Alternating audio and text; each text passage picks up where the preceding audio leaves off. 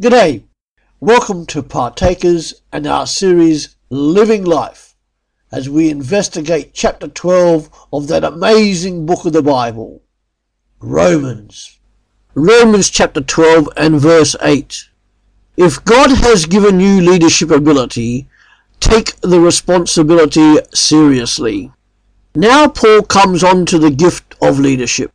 Paul commands that leaders are to lead with diligence taking their responsibilities seriously, but also with care for those they are leading.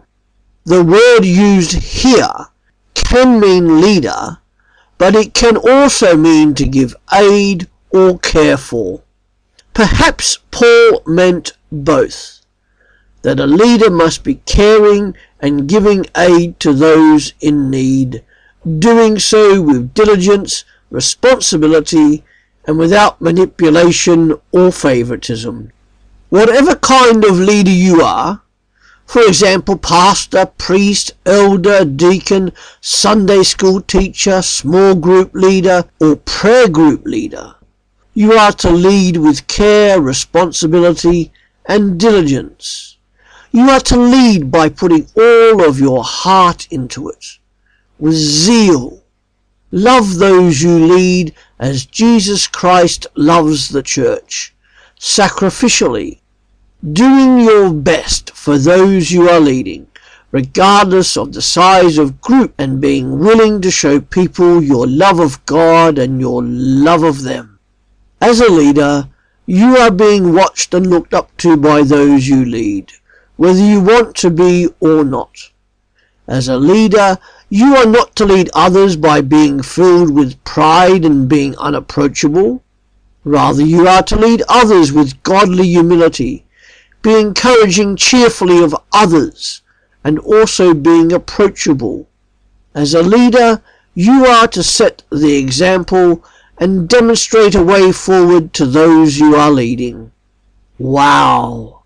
Good responsible leadership also has good accountability to others as well as to the whole community. As a leader, are you accountable to anybody else for what you do and how you do it? As part of your godly responsibility, you are to be accountable to some others to live a life of integrity worthy of the gospel, which is seen to be as holy and blameless. Does that describe your life? As a leader, it is a necessity that you be dependent upon the Holy Spirit for wisdom, guidance, strength, and care, remembering that He lives within you and empowers you. Finally, whether you are a leader or not, pray for your church leaders.